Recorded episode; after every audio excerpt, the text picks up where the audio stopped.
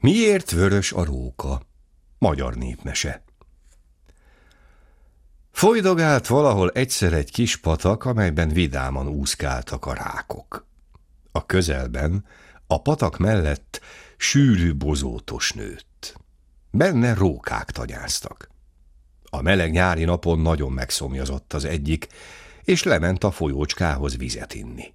Ahogy szürcsöli a friss vizet, látja ám, hogy a vízben egy rák úszik, de nem úgy, mint más állat előre, hanem hátrafelé. Megszólalt a róka. Na, az Istennek sincs ám több ilyen tehetetlen állatja, mint te, aki sohasem előre, hanem hátrafelé megy.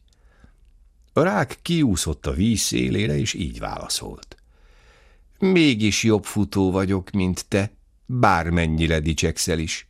Nézd, amott van egy öreg tölgy, amelyikünk előbb odaér, az lesz a nyertes. Még azt is megengedem, hogy három lépéssel előbbre állj nálamnál. Mikor azt mondom egy, kettő, három, akkor indulj, de ahogy bírsz, úgy fuss, mert én úgyis előbb ott leszek, mint te. A róka nagyot nevetett a rák beszédén. Áll az alku, mondta mosolyogva. Majd meglátjuk, ki lesz a győztes.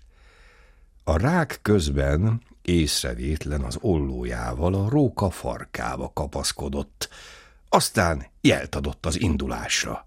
Egy, kettő, három, indulj! A róka megiramodott. Mikor már jól elszaladt a cél felé, ezt gondolta, no, ez aztán jól rászedett, talán még a vízből se tudott kimászni, engem meg így megfuttat. Megteszem azért az utat, elérem a célt, már mindegy.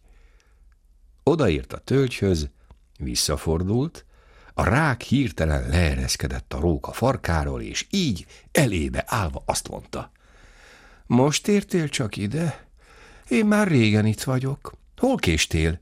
Látod, látod, elbizakodott voltál, és végül nekem kellett rád várnom.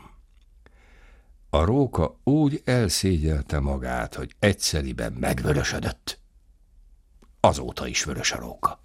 Ez a műsor a Béton közösség tagja.